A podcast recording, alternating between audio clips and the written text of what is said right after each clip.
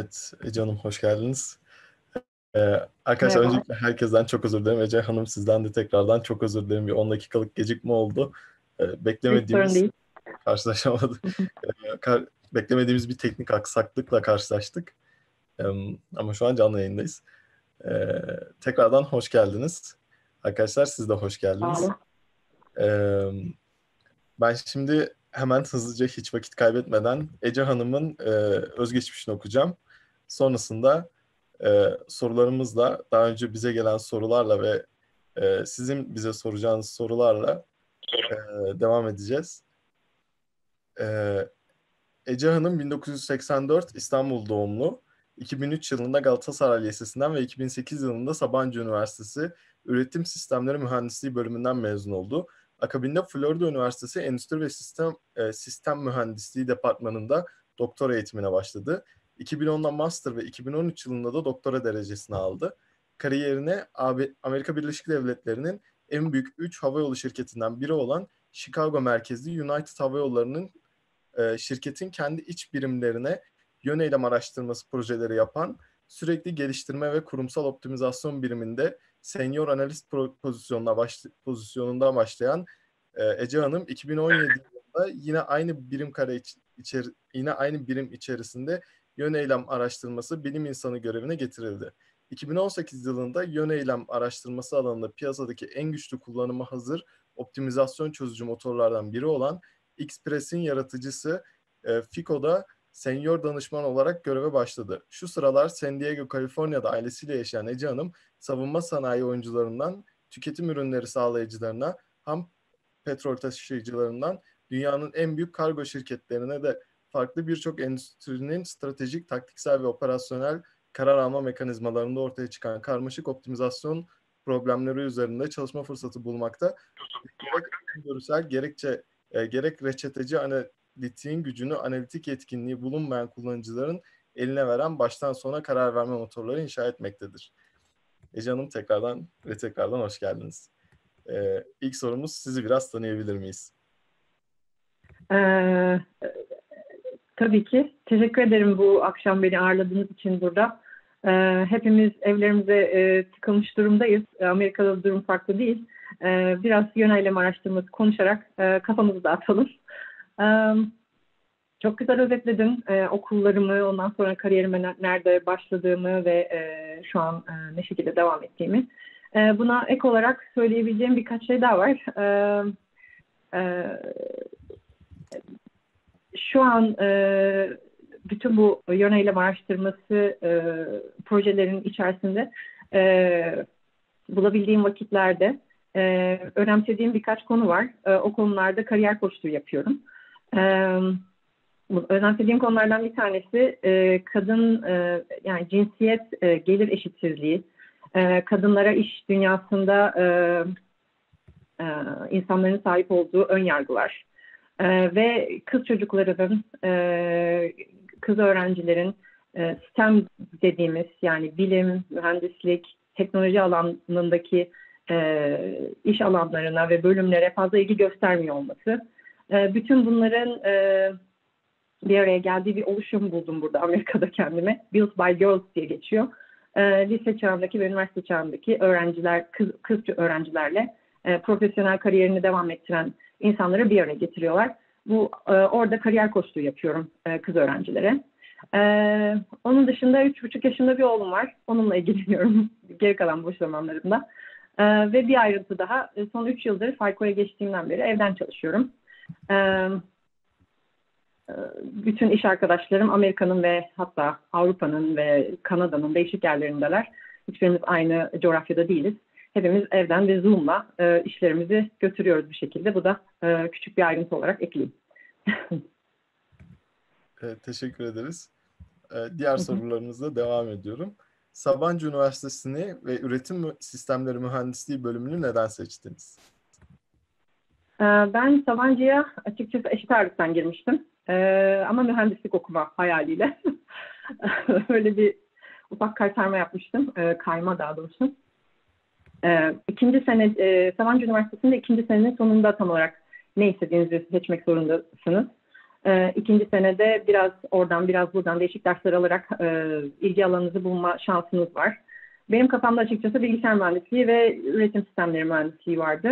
O, o zamanlar çok e, o zamanlar çok bilinçli olmadığımı şu an fark ediyorum. Ama o zaman sorsaydınız çok bilinçli olduğumu söylerdim kesin. İşte üniversiteye girerken dershanedeki rehber öğretmenlerin e, endüstri mühendisliği nedir, bilgisayar mühendisliği nedir diye anlattıklarını çok iyi dinlemiş, o, o, o, çok iyi dinlemiştim. İşte e, okumuştum, kendi araştırmamı yapmıştım ama etrafımda endüstri mühendisliğini gerçekten yapan ya da bilgisayar mühendisliğini gerçekten icra eden pek kimse yoktu açıkçası. Dersleri aldıktan sonra biraz da bir fikir oluşmaya başladı ama esas e, dönüm noktası ikinci senemin sonunda e, Procter and Gamble'da, Belçika'da bir staj yapma fırsatım oldu. Oradaki modelleme ve simülasyon departmanında e, Belçika'da birçok e, Avrupa'daki e, fabrikaları kontrol eden bir e, inovasyon merkezleri var. Oradaydı stajım. Ve bana verdikleri daha ikinci sınıfta çok bir teknik bilgisi olmayan bir e, stajyere verdikleri proje gayet teknik. E, e, Londra'daki bir surfactant. Surfactant dedikleri şey e, bu e, bulaşık makinesine koyduğunuz değil de bulaşıkları elde yıkarken kullandığınız deterjanın ham maddesi olan şey. E, onun üretildiği fabrikada kocaman tanklar var. İşte e, onların e, her bir surfactant'ı yapmak için önce bir ham maddeyi koymanız gerekiyor. Onlar bir, bir tüblara doluyor ve onları değiştirdiğiniz her zaman e, yeni bir surfactant çeşidini üreteceğiniz her zaman bir maliyeti var size. E, bu, onun simülasyonu ve hani nasıl e, bu sistemdeki bottleneck'leri çözeriz yani e, sorunları e, çözeriz. Simülasyon bize neleri gösterecek? İstatistikler, analizler vesaire de var içerisinde. E, ben birçok şeyi daha simülasyon dersi almamıştım mesela. Birçok şeyi orada hands-on, bilen kişilerden öğrenmek e, durumunda kalmıştım. Ve e, gerçekten okulda öğrenilen, yani o ders kitabından öğrendiğiniz şeyin e, gerçekten kullandığınız, birebir kullandığınız, herkes evinde deterjan vardı hele şimdilerde.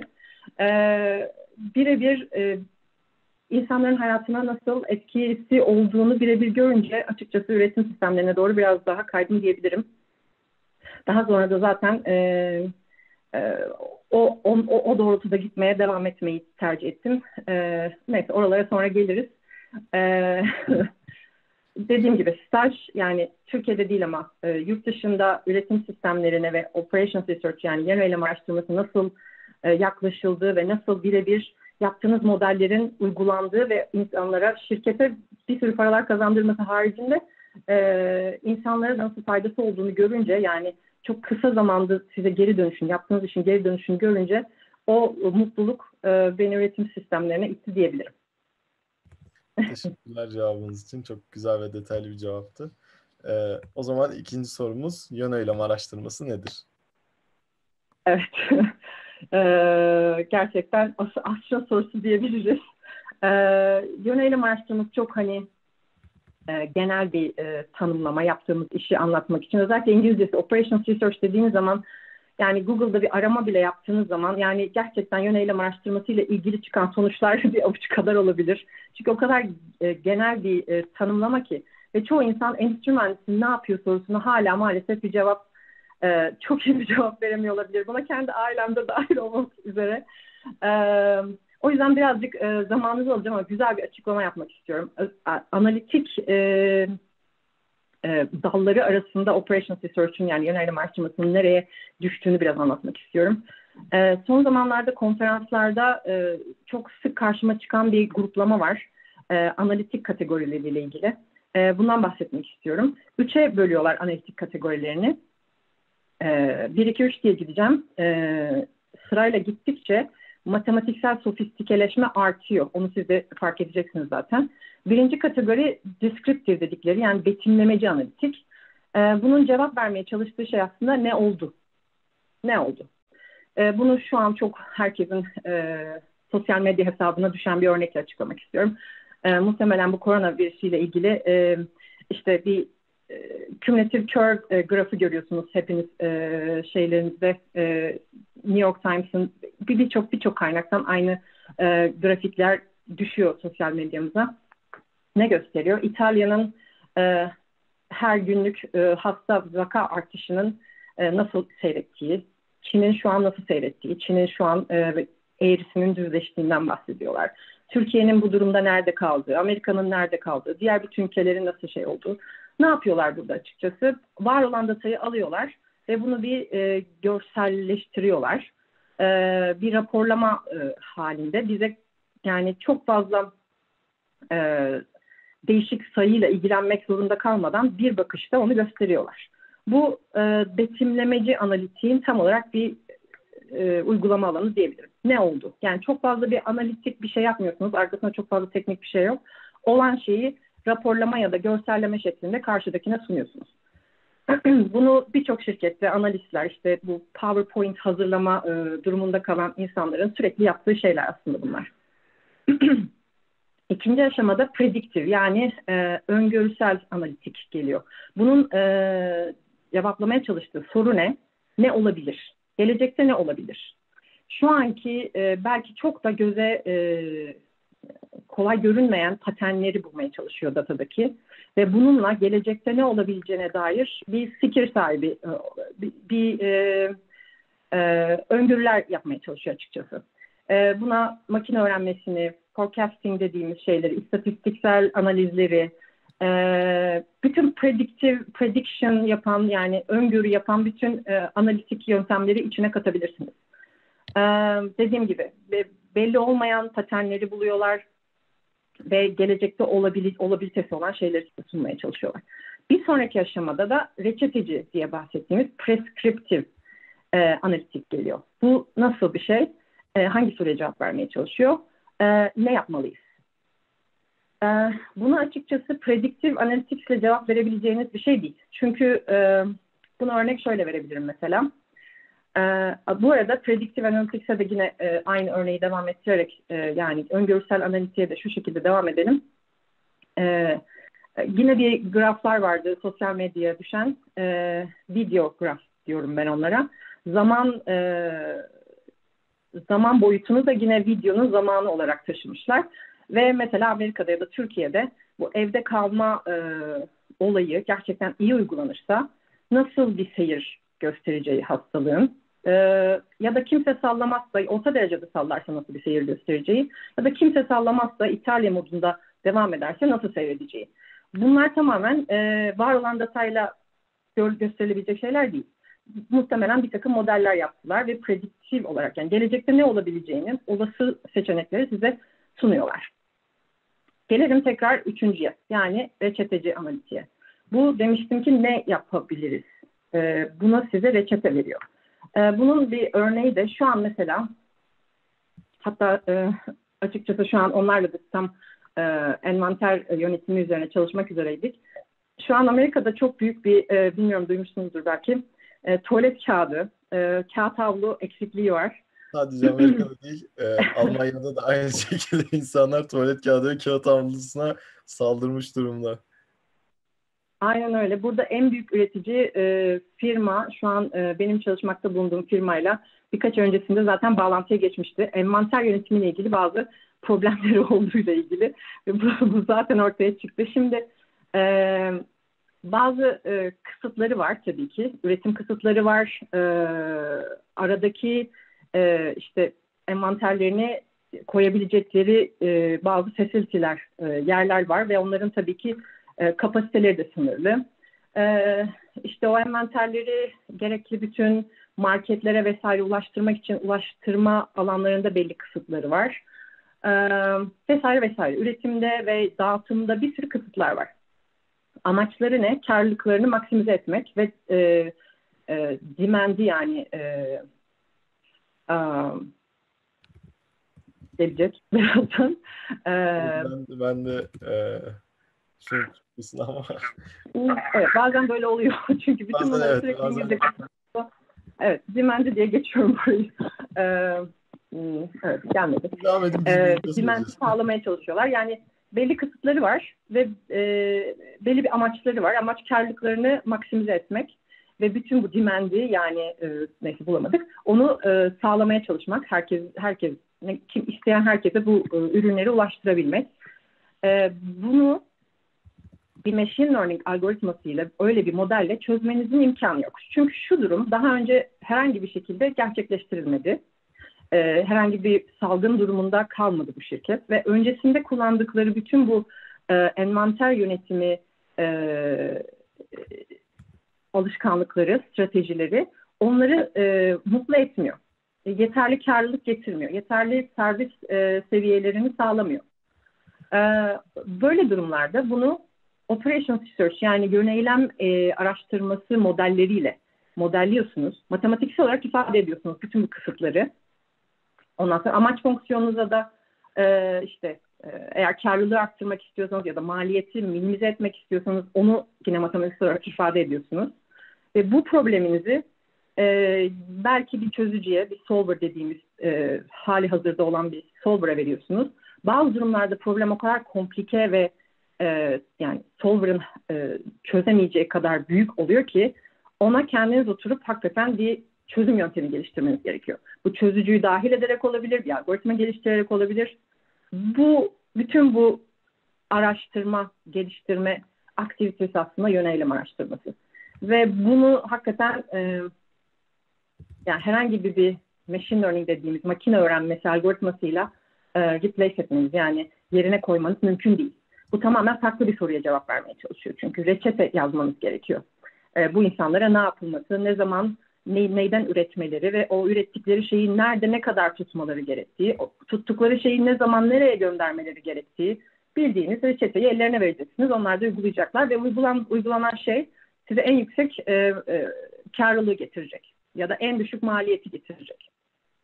Ya biraz uzun bir cevap oldu ama e, bence bu şekilde bakıldığı zaman hem farkları açısından e, değişik analitik kategorilerinin farklarını görmek açısından Ee, iyi olduğunu düşünüyorum. Hem de operations research'ün, yani yönelim araştırmasının nereye düştüğünü ve ne soruya cevap vermeye çalıştığını ve neden başka şeylerle e, yani mesela e, e, makine araştır, makine e, öğrenmesi neden yönelim araştırmasının yerine geçebilecek bir teknik ya da bir şey değildir. Onu anlatmaya anlatmak açısından faydalı görüyorum. Hemen kısaca söyleyelim onu da. Makine öğrenmesi denilen e, unsur içerisinde de yöneylem araştırmasının e, bir ton e, araştırma alanından faydalanıyor aslında. Yani yöneylem, e, yöneylem araştırmasının içindeki e, konveks e, problem çözme, nonlinear problem çözme, machine learning'de, yani makine öğrenmesinde zaten kullanılan konseptler. Yani ikisi aslında bir arada kullanılması gereken ama birbirinin yerine kullanılamayacak analitik yöntemler. Çok teşekkürler detaylı cevabınız. Orada demand, arz, talep anlamına geliyor Türkçesi. Evet, evet. e, onu teyit ettik, teyit ettikten sonra söylemek istedim. Ee, biz şimdi bir soru daha soracağım ama kendi öncesinde kendi aklıma gelen bir soruyu sormak istiyorum. Henüz ikinci sınıftayken çok fazla bir tecrübeniz, teknik bilginiz yokken e, anladığım kadarıyla çok da iyi bir e, yerde staj yapmışsınız yurt dışında. E, bu şekilde daha E, ikinci sınıfta sizin gibi iyi yerlerde staj yapmak isteyen öğrencilere tavsiyeleriniz neler, neler olur? E, o stajı elde etmek için siz neler yaptınız? Yani o stajı elde etmenizi sağlayan şey sizce neydi? Ee, başvurdum. Yani çok kısa ve e, net. Yani e, çok bir deneyimim var mı? Çok bir şey biliyor muyum? Bilmiyorsam almazlar şeklinde yaklaştım. Açıkçası birçok yere başvurdum. Ee, Kendinizi, özellikle bayan öğrencilere söylüyorum çünkü bayan öğrenciler bunu yapmaya daha böyle yatkın oluyorlar. Acaba yeterli miyim? Bunları bunları arıyorlar ama bende bunlar daha yok. Acaba bir sene daha mı bekleyeyim? Böyle düşünmeyin, başvurun. Yani zaten uygun değilseniz onlar sizi bir şekilde elimine etmenin bir yöntemini bulacaklardır. Ama e, kendinize güvenli olun. E, neler bildiğinizin farkında olun. Tabii ki bilmediğiniz bir şeyi de biliyormuş gibi ortada olmak da hoş değil. Neler bildiğinizin farkında olun. Öğrenmeye açık olduğunuzu sürekli e, komünike edip karşı tarafa ilettiğinizden emin olun. E, onun dışında kapılar açılacaktır. Gerçekten e, bir tanıdık vesairesi vesaire aracılığıyla vesaire olmadı. E, ilan, e, Sabancı ilanlar sistemine düşmüştü ve başvurdum ve o şekilde e, bütün o tabii ki mülakat sürecini açtıktan sonra e, gerçekleşmişti. Teşekkürler.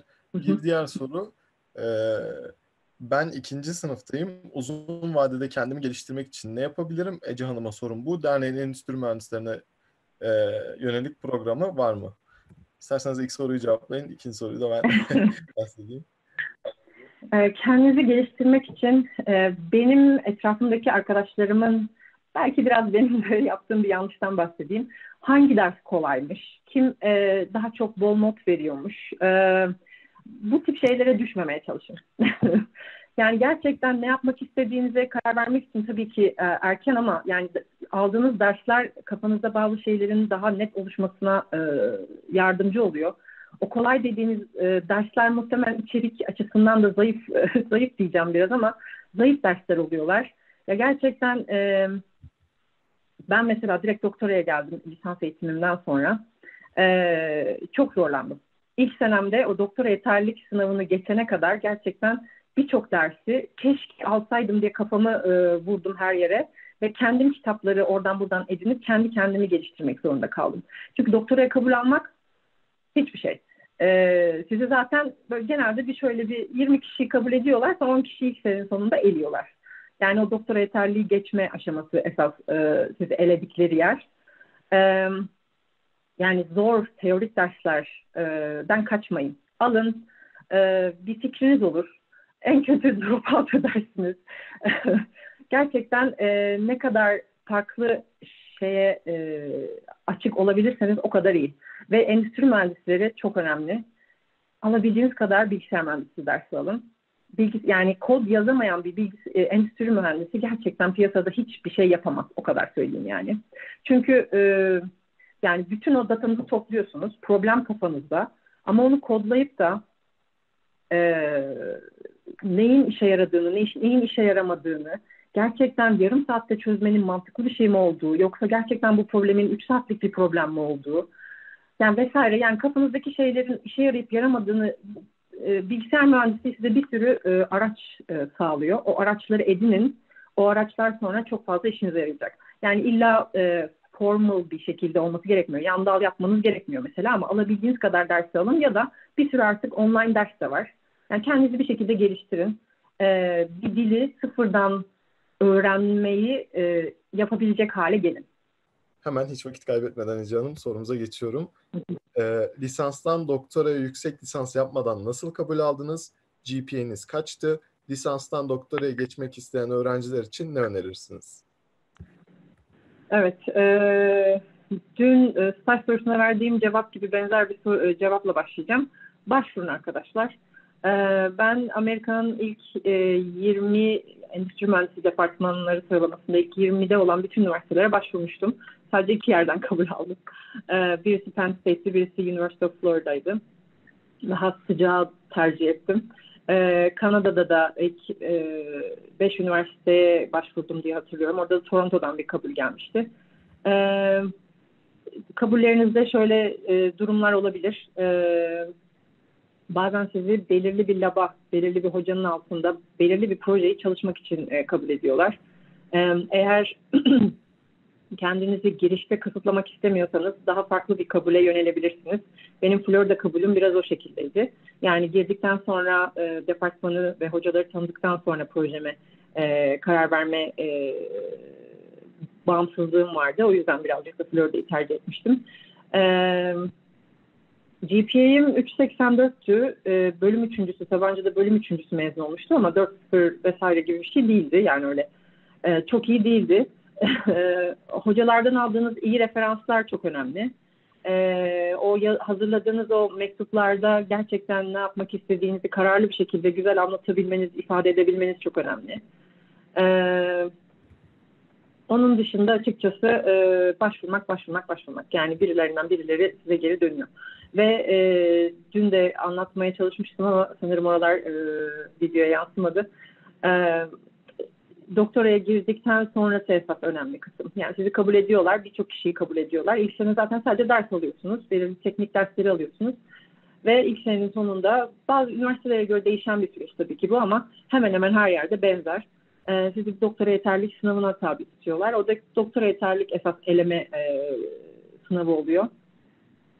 Yani bir hocanın altına atanmanız ve projelere e, bir research projesine atanmanız, araştırma projesine atanmanız ondan sonra gerçekleşiyor. Yani size yatırım yapıp yapmamaya, o bursunuzun, o dört senelik bursunuzu e, değiyor musunuz, değmiyor musunuz? O durumu o sınavda anlıyorlar aslında. E, o yüzden başvurun, e, seçenekleriniz içerisinden en iyisine geçin. E, daha sonra buraya geldikten, Amerika'ya geldikten sonra da üniversite değiştiren çok arkadaşlar oldu. E, mesela herhangi bir üniversitede başlayıp e, orada master'ınızı alıp doktora programının size verdiği burs dahilinde sonra P H D programına başka bir üniversiteye de geçebilirsiniz. Bir şekilde buraya gelebilmek önemli açıkçası. Eğer e, burada eğitiminizi devam ettirmek istiyorsanız ve tabii burada daha sonrasında burada çalışmak istiyorsanız da endüstri mühendisliği alanında e, burada bir dereceniz olması gerekiyor.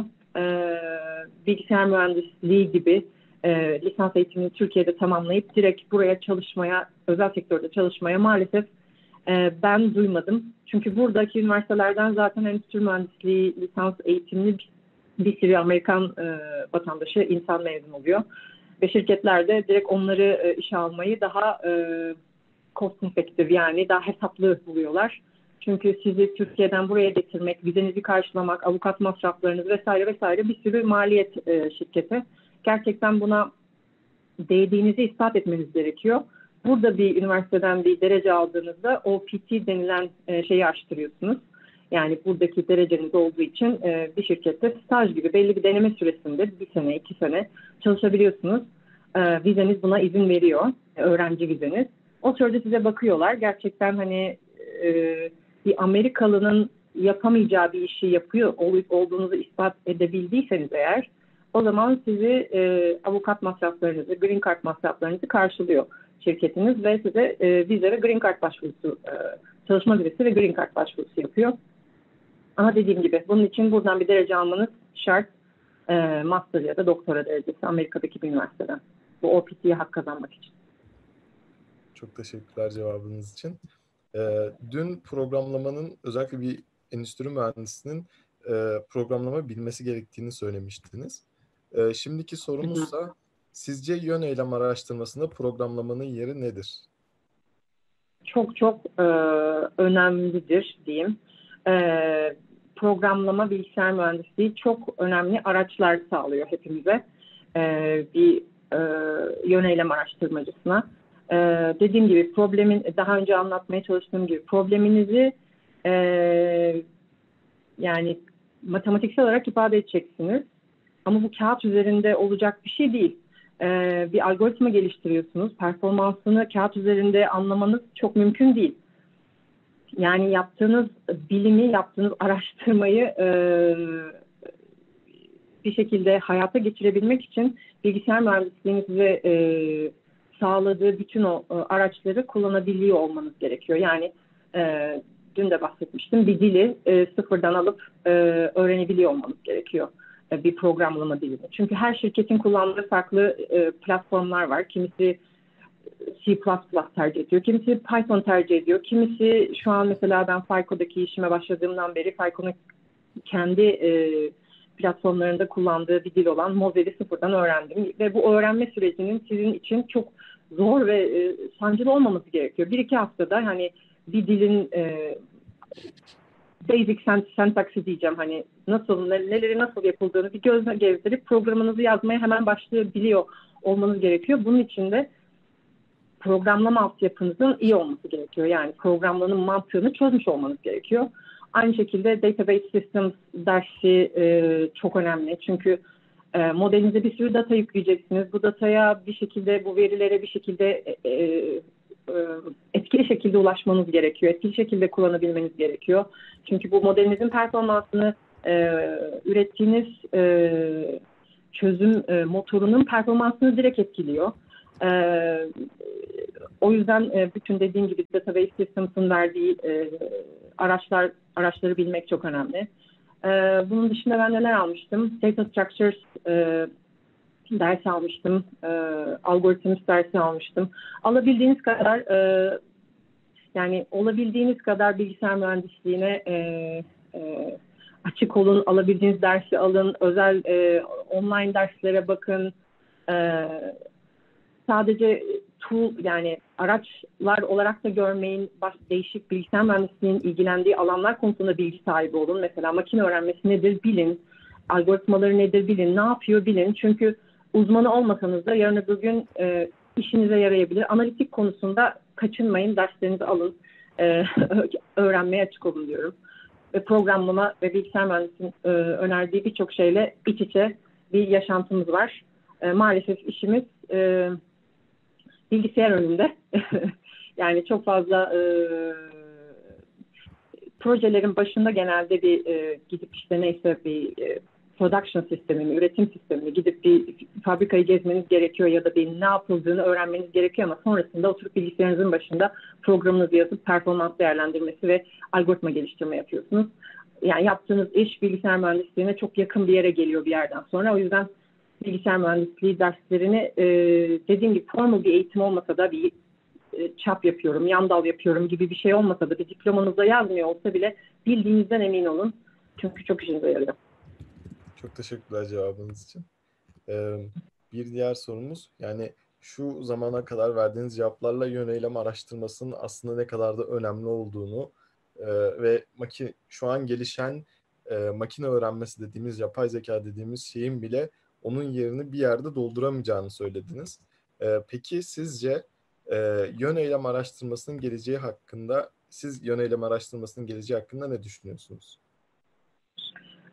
Ben açıkçası e, yön eylem araştırmasına her zaman ihtiyaç olacağını düşünüyorum. Özellikle üretim, servis sektörü e, gibi alanlarda. Burada zaten o bilinç çok var. E, şirketlerin hemen hemen hepsinde e, demiryolu şirketleri, havayolu şirketleri, e, üretim yapan, e, tedarik zinciri olan şirketler, kargo şirketleri, FedEx, U P S gibi hepsinin çok büyük yön eylem araştırması departmanları var burada ve hemen hemen e, yani yüzde yüzü diyebileceğim rakamlarda P H D'li insanlar, yani doktoralı insanlar çalıştırıyorlar. Doktoralı endüstri mühendisleri çalıştırıyorlar. E, yani öneminin çok farkındalar. E, o yüzden ben hani e, yarın öbür gün yok olacağını düşünmüyorum ya da başka bir şeyle e, yerini alacağı, başka bir şeyin yerini alacağını düşünmüyorum. Çünkü e, cevap vermeye çalıştığı soru, dün de bahsetmeye çalıştığım gibi, E, makine öğrenmesinden biraz daha farklı. Ne yapılmalı sorusuna cevap veriyor. E, optimizasyon var işin içinde. E, prediction, yani öngörü yapmaktan daha farklı bir e, soruya cevap veriyor. O yüzden her zaman ihtiyaç olacağını düşünüyorum. E, ve Amerika'da ve Avrupa'da e, dediğim gibi değerinin e, anlaşıldığını düşünüyorum. Şirketlerin buna yatırım yaptığını düşünüyorum. Mesela havayolu gibi bir e, iş e, kolundan bahsediyorsak, endüstri mühendisliği olmadan e,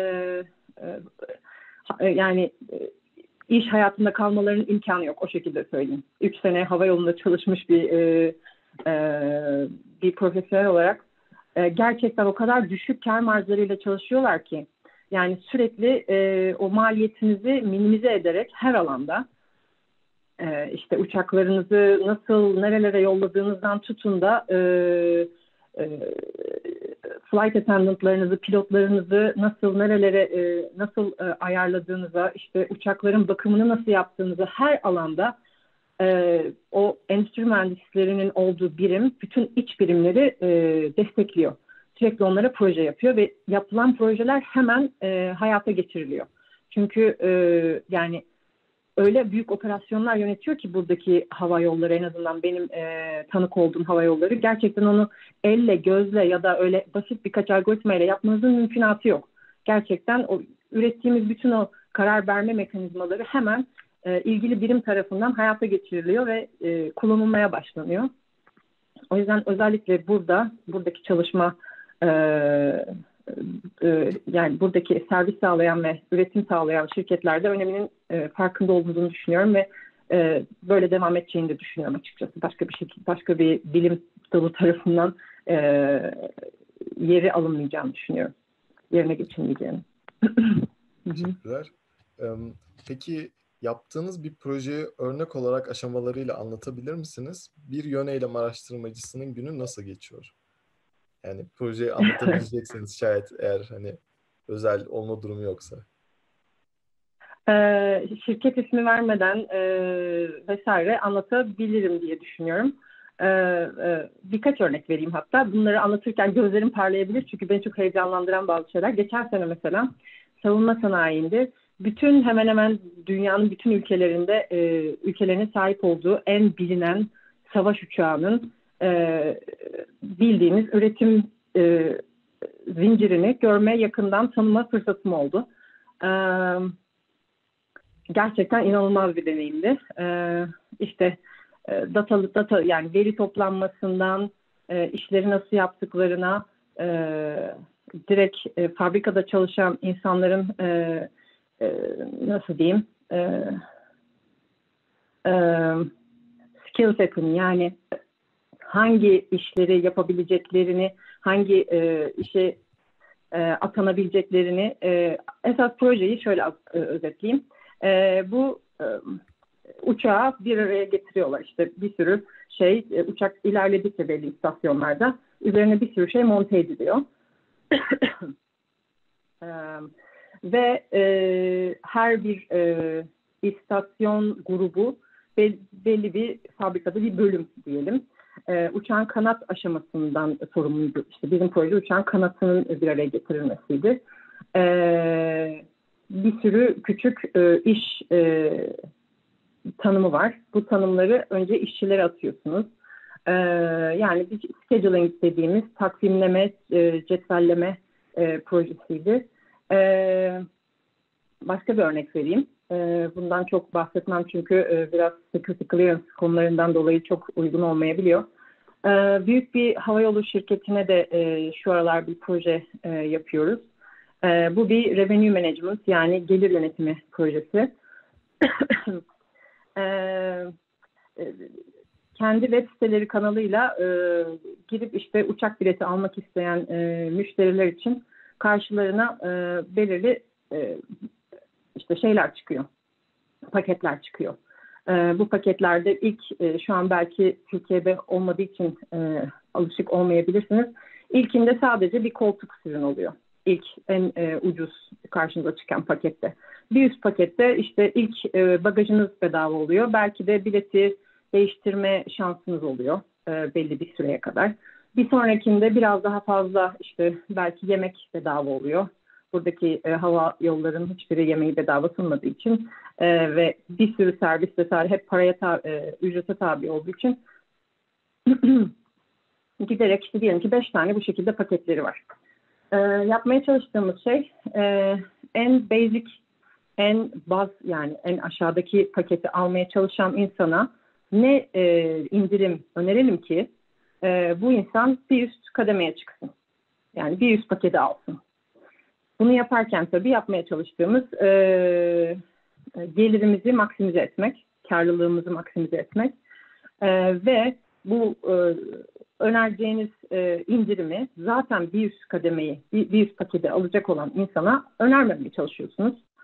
Bunu yaparken e, bu şu açıdan da güzel bir projeydi. E, benim çalıştığım birimde e, makine öğrenmesi konusunda uzman olan e, bir takımımız da var. İki takımımız da var. Onlarla beraber çalıştığımız bir projeydi. E, onlarla baştan itibaren datanın, verinin toplanmasından e, bu projeyi nasıl gerçekleştireceğiz diye tartışmalara başladığımız dönemde e, acaba makine öğrenmesi ağırlıklı bir proje, bir çözüm mü yapmalıyız yoksa optimizasyon ağırlıklı bir proje mi yapmalıyız? Optimizasyon ağırlıklı olması için ne tip e, inputlara yani modelin nasıl e,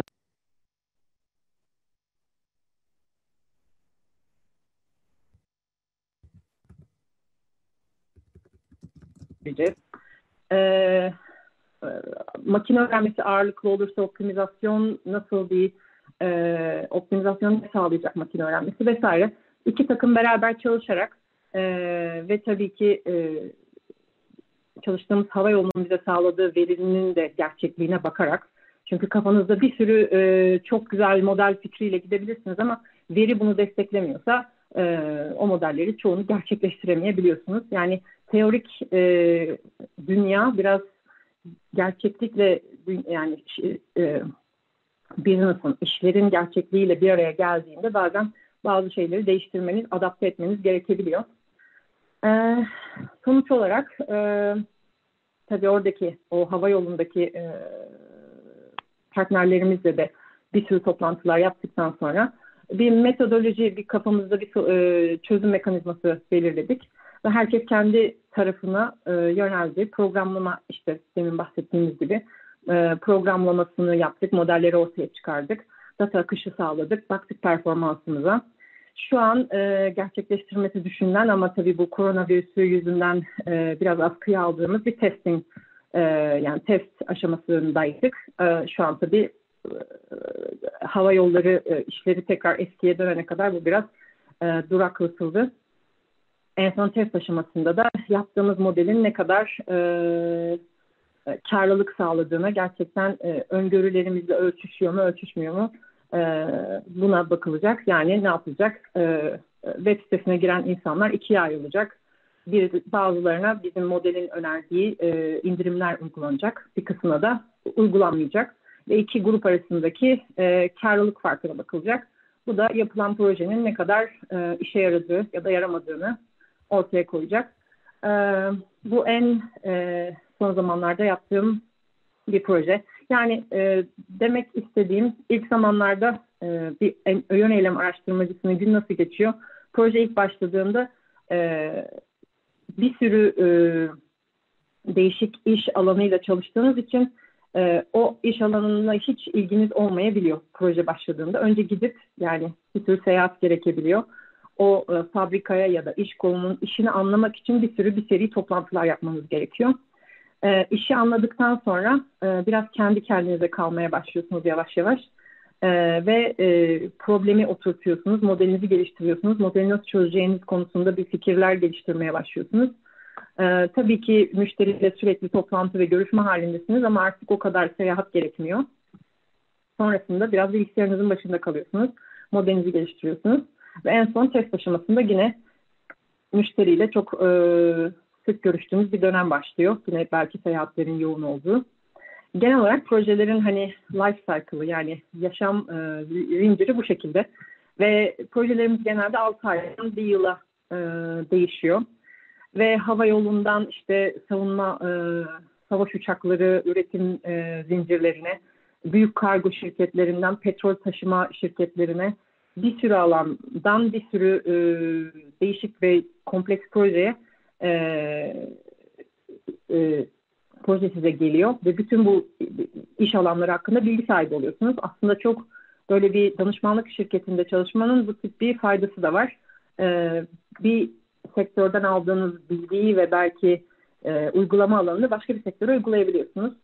E, bu da bir e, e, fresh step of eye dedikleri, yani yeni bir bakış açısı getiriyor. Belki onların da kendi bir e, yön eylem araştırmacısı birimleri var.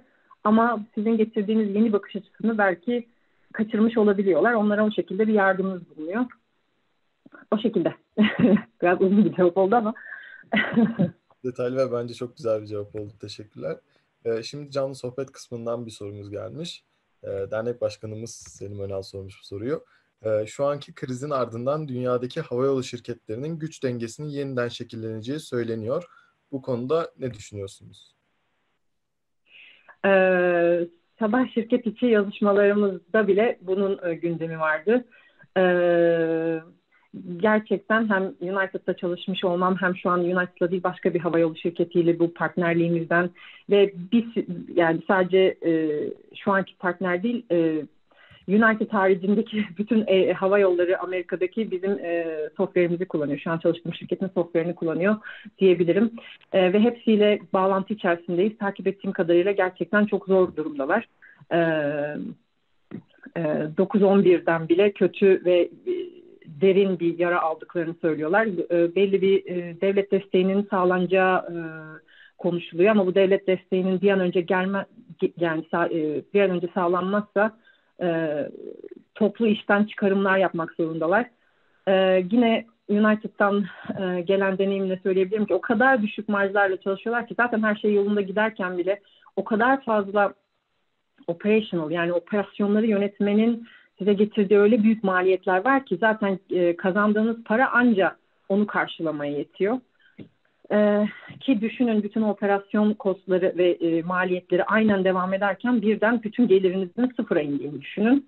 Şu an gerçekten çok zor durumdalar. Ee, devlet desteği olmazsa e, gerçekten bilmiyorum e, ya olmak zorunda. Çünkü hava yollarına bütün ülkelerin ihtiyacı var. Devlet desteği mutlaka sağlanacak ama bir an önce çıkması gerekiyor. Olmazsa gerçekten e, hava yollarına zor e, günler bekliyor. Bizim gibi danışmanlık şirketlerinin, partner şirketlerinde bu zor durumlarda partnerlerine destek olmaları gerekiyor. Bunun için biz de elimizden geleni yapıyoruz.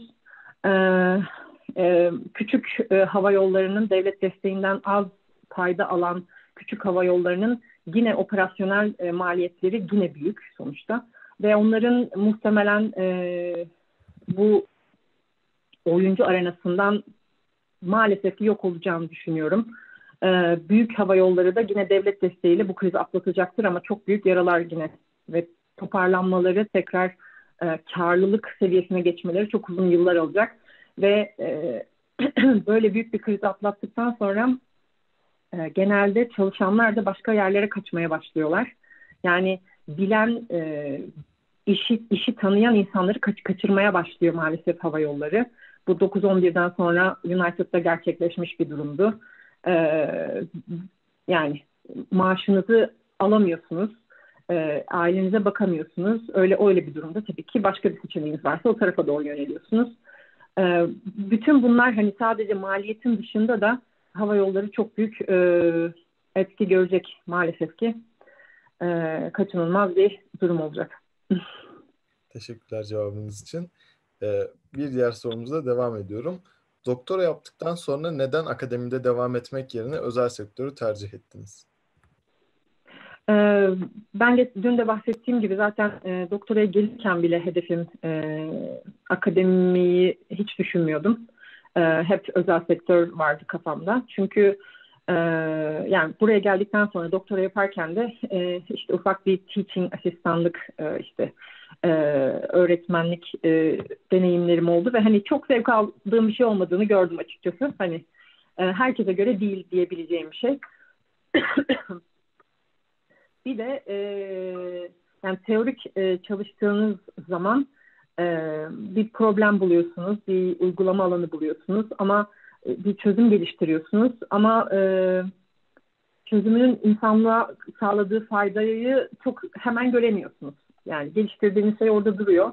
Tamam birileri alıp belki onu sahip ediyorlar işte e, kendi makalelerinde vesaire ama hani direkt etkisini hemen göremiyorsunuz. Ama e, iş dünyasında o etkiyi hemen görebiliyorsunuz. Özellikle hava yollarında çalışırken bahsettiğim gibi yaptığımız her proje hemen akabinde uygulanıyordu ve uygulandıktan sonra zaten bütün o e, hava yolunun performansını gösteren ilk hava yolu iç sayfasını açtığınızda karşınıza çıkan işte ne kadar on time performans dedikleri, ne kadar zamanda uçak kaldırmışız, ne kadar zamanda uçak gelmiş.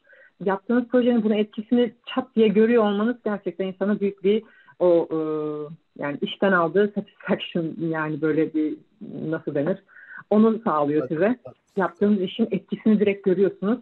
Ee, o açıkçası ondan bir tad almaya başladığınız zaman akademiye dönmek biraz bence zor. Ee, o şekilde de devam ediyorum. Teşekkürler. Ee, bir diğer sorumuz, endüstri mühendisliğinin üniversitelerde yıllar geçtikçe daha az tercih edilen bir meslek olmasının sebebi sizce nedir?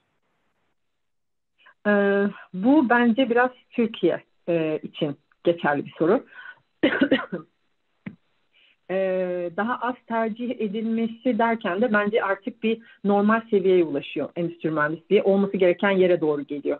Bir ara çünkü aşırı popülerdi. Yani doktor mu olayım, endüstri mühendisi olayım, e, doktor her zaman popüler diye onu örnek veriyorum.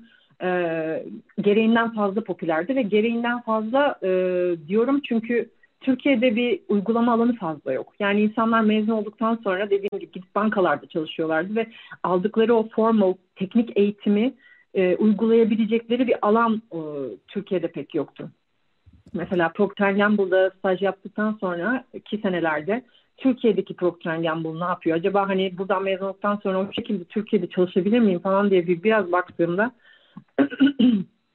maalesef ki evet Türkiye'de fabrikalar var ama Avrupa'da bir yerlerden ya da Amerika'da bir yerlerden birileri o reçeteyi hazırlıyor size. Siz sadece onu uygulamakla sorumlu oluyorsunuz. Yani e, o fabrikada endüstri mühendisleri ya da doktoralı yönelim araştırmacıları e, bir projeler, çok büyük projeler yapmıyorlar açıkçası. Ufak tabii ki time study'lerle, zaman analizleriyle vesaire bir şeyler yapılıyor ama o büyük e, öğrendiğiniz o teknik bilgiyi düzgün kullanabileceğiniz büyük projeler hep yukarılardan bir yerlerden geliyor. Ee, onu fark ettikten sonra ben de zaten yurt dışında bu işi uygulayabileceğim anca diye e, düşünmeye başlamıştım. Biraz da ondan endüstri mühendisi oluyorsunuz, mühendislik eğitiminiz var ama yaptığınız iş hiçbir alakası yok. Yani aldığınız hiçbir dersi uygulamıyorsunuz yaptığınız işte. Ee, bu birazcık tabii etkili oldu diye düşünüyorum. ee, bir de e, tabii ki yani bilgisayar mühendisiyle karşılaştıracağım. Bilgisayar mühendisi oluyorsunuz. İşte yine dört senelik bir eğitim alıyorsunuz. Aynı üniversitede benzer e, derslerden, benzer durumlardan geçiyorsunuz. Bilgisayar mühendisleri wow, Facebook'tan, Google'dan e, six figure'lerle işler buluyorlar. Çok yüksek maaşlar al, e, alıyorlar. Ama endüstri mühendisleri için biraz hayal kırıklığı da oluyor. O maaşsal durum da biraz hayal kırıklığı oluyor. Türkiye'de de burada da. Onun gerçekliğiyle ilgili de konuşalım. Burada da doktora alıyorsunuz. E, siz de çok büyük e, yatırımlar yapıyorsunuz kendinize. E, ve çıktıktan sonra bulduğunuz iş, bir bilgisayar mühendisinin doktora yaptıktan sonra bulduğu işle, yani size verilen e, maaşlar şöyle diyeyim. Endüstri mühendisliği, burada ikiniz de doktoralısınız. İkiniz de bir sürü uğraştınız ve kolay zor gibi bir ayrım da yok bence. İki disiplin birbirine bayağı yakın teknik olarak. Ama e, software engineer'ler çok daha yüksek maaşlarla, çok daha e, fazla seçenekle e, iş piyasasına çıkıyorlar. Ama buna şöyle bir e, şey söyleyeyim. İlk doktoradan çıktığınızda bir operasyon şirketine girip biraz iş öğrenmek. Yani mesela havayolu e, işini ben üç senede bayağı değişik projelere e, ekspoze olarak değişik e, alanlarını öğrenme fırsatı buldum. E, o zamanlar e, doğruya doğru maaşım çok hak ettiğimi düşündüğüm maaş değildi ama havayolu şirketlerinde ya da operasyon şirketlerde, servis şirketlerinde zaten maaşlar hep o şekilde. Yani size farklı e, muamele yaptıkları için değil. Ama işi öğrendikten sonra, üç dört senede e, değerinizi kabul ettirdikten sonra seçenekler sınırsız ve bütün o bilgisayar mühendisi arkadaşlarınızın aldığı maaşları yakalamanız mümkün. Ee, değişik e, şıkları değerlendirerek, benim durumumda ben bir danışmanlık şirketine geçiş yaparak e, o seviyeyi yakaladım. e, operasyon şirketlerinde kalarak da yükselme e, şeklinde bu e, o seviyeyi yakalamanız mümkün. E, başta birazcık e, e, o, o, o süreci bir atlatabilirseniz eğer, yani iş, işi öğrenme sürecini atlatabilirsiniz eğer, e, diğer arkadaşlarınızı yakalama şansınız var. Ama maalesef böyle bir maaş açısından bir uçurum e, söz konusu.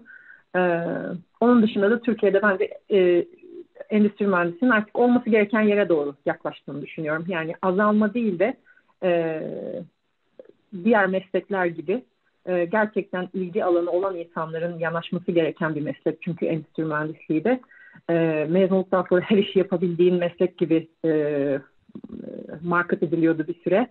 E, öyle değil. Gerçekten onun da bir mühendislik formasyonu, bir mühendislik eğitimi var. Gerçekten isteyen kişinin yönelmesi gereken bir iş dalı. Ona daha yaklaştığını düşünüyorum şu sıralarda. ee, Ama bir şey daha ekleyeyim. Tabii. Bir aralar çok popüler olmasının şöyle bir faydası var. Bu ara, Amerika'da mesela endüstri mühendisliği ilgili çok büyük bir konferans var, Informs diye. Informs'a ne zaman gitsem yüzlerce odada, yüzlerce aynı anda konuşma oluyor. Ve odaların önünden geçerken hep içeriden bir Türk aksanı tanıdık geliyor. Çünkü bir ara o kadar çok endüstri mühendisi Türk mezun olmuş ve bu çocuklar hep Türkiye'nin e, akıllı çocukları, birinci, ikinci ÖSS'de olan insanlar. Hepsi endüstri mühendisi olmuş. Şu an burada çok iyi yerlerdeler. Hep içeriden bir Türk'ün bir konuşması geliyor ve onların e, makalelerini, başarılarını her yerde görüyoruz. O iyi bir dönemdi bence.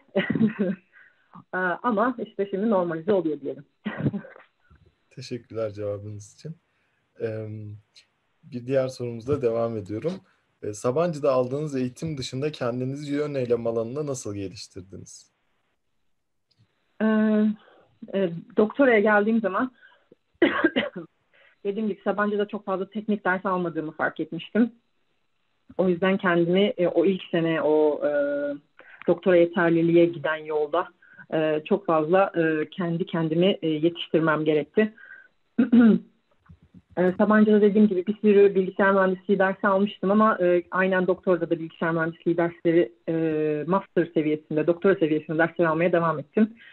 E, bu teknik anlamdaki derslerden bahsederken e, matematik e, özellikle altını çizmek istiyorum. Reel analiz gibi. Yani e, birden ilk doktora gün bir e, ders karşımda convexity teori, belki duymuşsunuzdur. E, ispatlar var, etrafta uçuşuyorlar. Bir sürü matematiksel terim var. Endüstri mühendisliği benim şimdiye kadar gördüğümde hiçbir alakası yok. Böyle bir kala kalıyorsunuz. Reel analizi vesaire hepsini kendimin e, yan tarafta bir e, kitaplarla, derslerle takviye yapmam gerekti. Konulara hakim olabil, dersi takip edebil- edebilmeniz için bile arkasını doldurmanız gerekiyor. E, sınıftaki birçok insan, sizle beraber doktora sınavında yarışacak olan insanların hepsi master yapmışlar ve e, Rusya'dan gelmişler, matematik okuyarak gelmişler. Endüstri mühendisliği lisans mezunu değiller, matematik mezunlar mesela. Yani birçok şeyi sizden çok daha e, hızlı takip edebilecek durumdalar. E, altyapıları çok daha sağlam. E, o konuda konferanslarda Sabancı'dan gelen hocalarla da karşılaştığımda hep e, bahsediyorum, söylüyorum. E, keşke teorik dersler biraz daha fazla açılsaydı ve bizi buna hani yönlendirseydiniz siz de. Hani bunlar size doktoraya giderseniz eğer faydalı olacak dersler diye. Onlar da hep şunu söylüyorlar. Açıyoruz ama kimse almıyor, kapıyoruz. E, Onlar da kendine göre haklı tabii. Ee, ama hani önünüzde bir açık bir yol varsa, doktora yolunda gittiğinizi hissediyorsanız ya da yüksek lisans, yani yüksek öğrenim yapmayı düşünüyorsanız e, talep edin ve o dersleri alın ve kendinizi hazırlayın. Ve hocalarınız doktor yapmış insanlar hep sonuçta. Yani sizin neyin beklediğini gidin tartışın, konuşun ve ona göre taleplerde bulunun. Bu dersleri araştırın. Benim biraz kendi kendimi eğitmem, yetiştirmem gerekti. İlk iki sene gerçekten eve kapanıp ders çalıştım diyebilirim. Ve Allah'tan departmanım, işte University of Florida, Florida Üniversitesi'ndeki departmanım, ben gittiğimde yine Türk doluydu. Ve hani ben ilk başladığım sene artık doktorasından mezun olma aşamasında olan insanlar, dediğim gibi endüstri mühendisliği çok popüler olduğu için o zamanlarda Türkiye birincisi olmuş insanlardı. Bir sıkışıklık olduğunda, yani takıldığımda ne yapacağımı bilemediğimde onlara gidip danışabiliyordum. Hepsi Türk olduğu için de e, çok sık görüştüğümüz ve arkadaş, yani çok kısa zamanda arkadaş olduğumuz insanlardı. Şu an hepsi Türkiye'de, değişik yerlerde, Amerika'da da profesör e, akademide devam ettiler. O şekilde bir şansım da olmuştu. E, ama dediğim gibi kendinizi e, sadece basit gördüğünüz ya da kolay ağ alınan derslerle sınırlamayın. Eğer yolunuz doktora yoluysa, yüksek öğrenim yoluysa, hocalarınızla kontak halinde olun. Neyin gerekli olduğunu, onlar size en iyi, onlar e, bu bilgiyi sağlayacaktır. O derslerin ya da o takviyenin nasıl sağlanacağı ile ilgili de onlarla karşılıklı e, komünikasyon halinde, iletişim halinde olun. E, o şekilde hazır, daha hazır olursunuz diyorum doktoraya. Teşekkürler. ee, ben şöyle bir soruyla devam etmek istiyorum. Çok zorlandığınızı söylediniz. Motivasyonunuzu korumak için neler yaptınız? Ee, motivasyonumu korumak için e, şimdiye kadar, yani genel olarak e, hem öğrencilik hayatımda hem de iş hayatımda biraz hırslı olduğumu e, söylemem, kabul etmem gerekir herhalde. E, yani nasıl, yani o doktora yeterlilik sınavını geçememeyi kendime yediremedim. O yüzden de onu hırs yaptım. Bunu geçeceğim diye. O yüzden biraz e, motoru yakma seviyesinde fazla çalıştım ilk sene. E, gerçekten ilk sene en zor seneydi diyebilirim. Yani insanlar genelde tez yazma senelerini söylerler ama geri kalanı böyle daha yokuş aşağıydı yani. İlk sene esas zordu. Dediğim gibi, çünkü beklemediğim bir e, böyle bir dağ ile karşılaştım orada. Yani birden karşıma çıkan dersler, içerik içeriği takip edemiyorum, anlayamıyorum. Çünkü o altyapı yok. Onu fark ettiğiniz zaman e, böyle benim bir şeyler yapmam lazım, bu duruma müdahale etmem lazım diye. e, bir de açıkçası e, Florida'daki yaşantıyı e, Amerika'ya bir şekilde gelmişsiniz. Türkiye'de ben Siemens'te e, bir sene çalışmıştım. E, okuldaki, Sabancı'daki son senemde part-time başlamıştım, full-time devam etmiştim doktoraya gelene kadar. ofis ortamındaki e, o dedikodusal durumu, insanların bık bık birbiri hakkı, yani iş yapmaktan çok e, başka başka şeylerin, e, politikaların işinizin önüne geçmesi falan, açıkçası geri dönmeyi hiç istemiyordum. O yüzden elimden geleni e, yaptım burada e, kalmak için. E, o, o, o da bir motivasyon oldu diyebilirim. Teşekkürler. Yine canlı yayından bir sorumuz gelmiş. Onu size ileteceğim. Hı hı. Merhaba İksan Hanım. Çalıştığınız şirketin çalışanlara yaklaşımları nasıl? Hem sosyal manada hem de proje dönemi süreç yönetimi manasında. Ondan çok memnunum açıkçası. Yine iki Amerika'da iki deneyimim oldu. Aslında üç stajımı da sayabilirim. Operasyon şirketleri, yani üretim ve servis sektöründeki şirketler biraz sizi böyle micromanage dedikleri, her saatinizde ne yaptığınız, işe kaçta geldiğiniz, kaçta çıktığınız, bu tip şeyleri çok fazla önemsiyorlar. Özür dilerim. Ee, yani tabii ki yine projelerinizden size geri dönüş çok e, mutluluk verici oluyor ama e, bu e, hem maaşın belirli bir e, kendinizin yarattığını düşündüğünüz değerin altında görüyorsunuz. Hem de bu sürekli sanki öğrenciymişsiniz, çocukmuşsunuz gibi sürekli her saat ne yapıldığının kontrol edildiği olması biraz belli bir yerden sonra biraz sinir bozucu olmaya başlıyor açıkçası.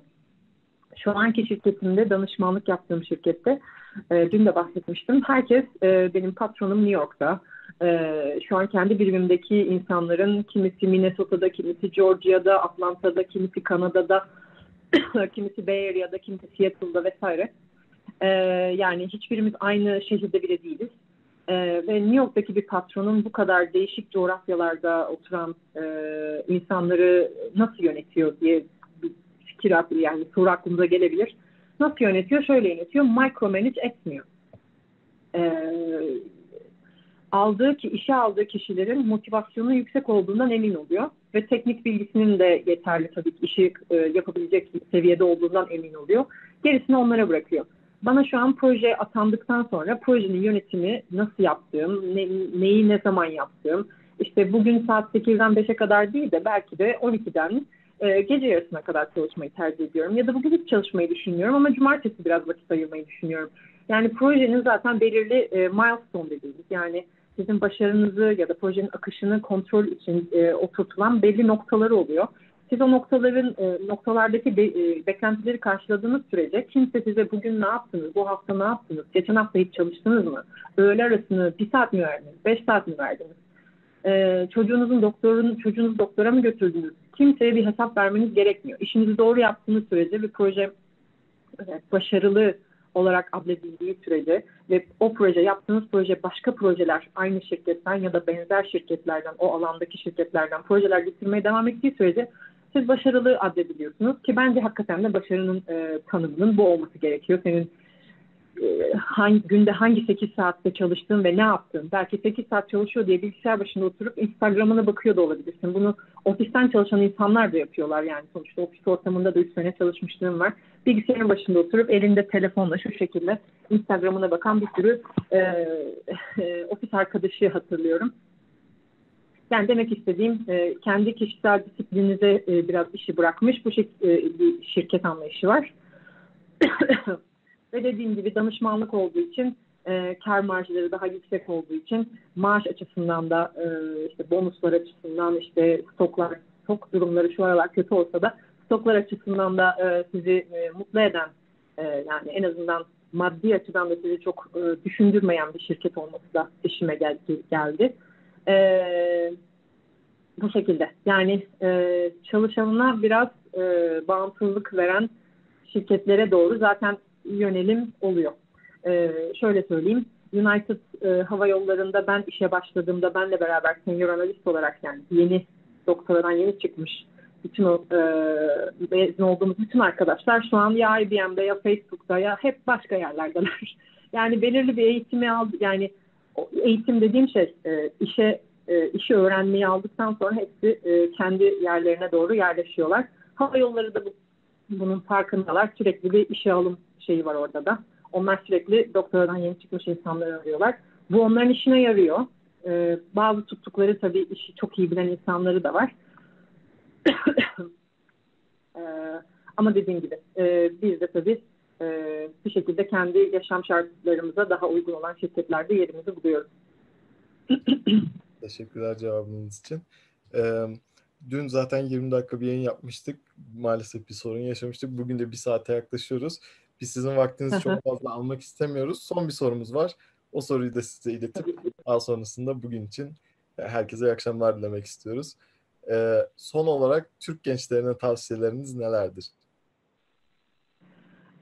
Türk gençlerine tavsiyem açıkçası herkese şu, sadece endüstri mühendisliği açısından değil, gerçekten okumayı düşündüğünüz, üniversitede seçmeyi düşündüğünüz bölümle ilgili o işi yapan insanlarla görüşün ve onların dediklerine bir kulak verin.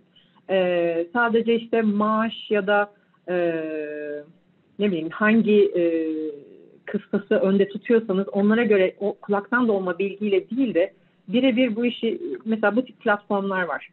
Ee, burada Amerika'da benim gibi e, değişik alanlarda işlerini yapan, bu alanlarda doktora eğitimini almış insanlar var. Size ulaşmak istiyorlar. Ee, ulaşmaya çalışın, konuşun, fikirlerini alın. Çünkü hayatınız boyunca o işi yapacaksınız. O işten zevk, yani her iş iyi yapıyorsanız bir yerden sonra size zaten maddi açıdan e, belli bir seviyeye ulaştıracaktır. Ama o işten zevk alacak mısınız? Daha sonra başka bir şeye mi geçmek isteyeceksiniz? Çünkü gerçekten nefret mi edeceksiniz her gün bilgisayar başında oturmaktan mesela? Yani bunları e, çok iyi değerlendirebiliyor olmanız gerekiyor. Çünkü e, sonrasında bazı yatırımları yaptıktan sonra geri dönüşler yapmak biraz daha zorlaşıyor. Bu yatırımlar, kendinize yaptığınız eğitim yatırımlarından bahsediyorum. Yani bilgiye ulaşmaktan, ne diyordum deminden beri, nasıl e, staj yapabildiniz, nasıl e, doktoraya kabul aldınız, başvurarak. Aynı şekilde ulaşın. Yani size e, sunulan bütün o e, kaynaklara ulaşmaya çalışın. Artık elinizde internet gibi çok önemli bir e, araç var. E, LinkedIn diye bir şey var. E, yani belirli şirketlerin ismini yazdığınız zaman karşınıza orada çalışan Türkler çıkıyor mesela. Ve ben eminim ki e, çoğu size vakit ayırmaktan asla yüksünmeyecektir. Ulaşın, mesajlar yazın. Ben böyle böyle bir şeyler yapmayı düşünüyorum. Ne dersiniz? Sizle bir, bir saat bir Zoom'da görüşebilir miyiz deyin, ya da herhangi bir, bir internet platformunda, Facebook'tan olabilir. Ee, bilgiye ulaşın, öğrenmeye çalışın, anlamaya çalışın. Bütün hayatınızı geçireceğiniz, yani bundan sonraki hayatınızda mutlu olmanız için e, anahtar hakikaten. Yapacağınız işin ne içeriği olduğunu iyi anlamak. Ee, onun için de bilgiye ulaşmaktan çekinmeyin. Size e, biz kendimizi e, kaynak olarak sunmaya hazır. e canım, hem verdiğiniz cevaplar için hem iki kere bizi kırmayıp e, konuk olma davetimizi kabul ettiğiniz için size çok teşekkür ederim. Değil, benim için keyifli. Teşekkür ederim. Ben teşekkür ederim. Biz de çok keyif aldık. E, herkese iyi akşamlar dilerim. E, size de iyi günler canım. İyi akşamlar, iyi günler.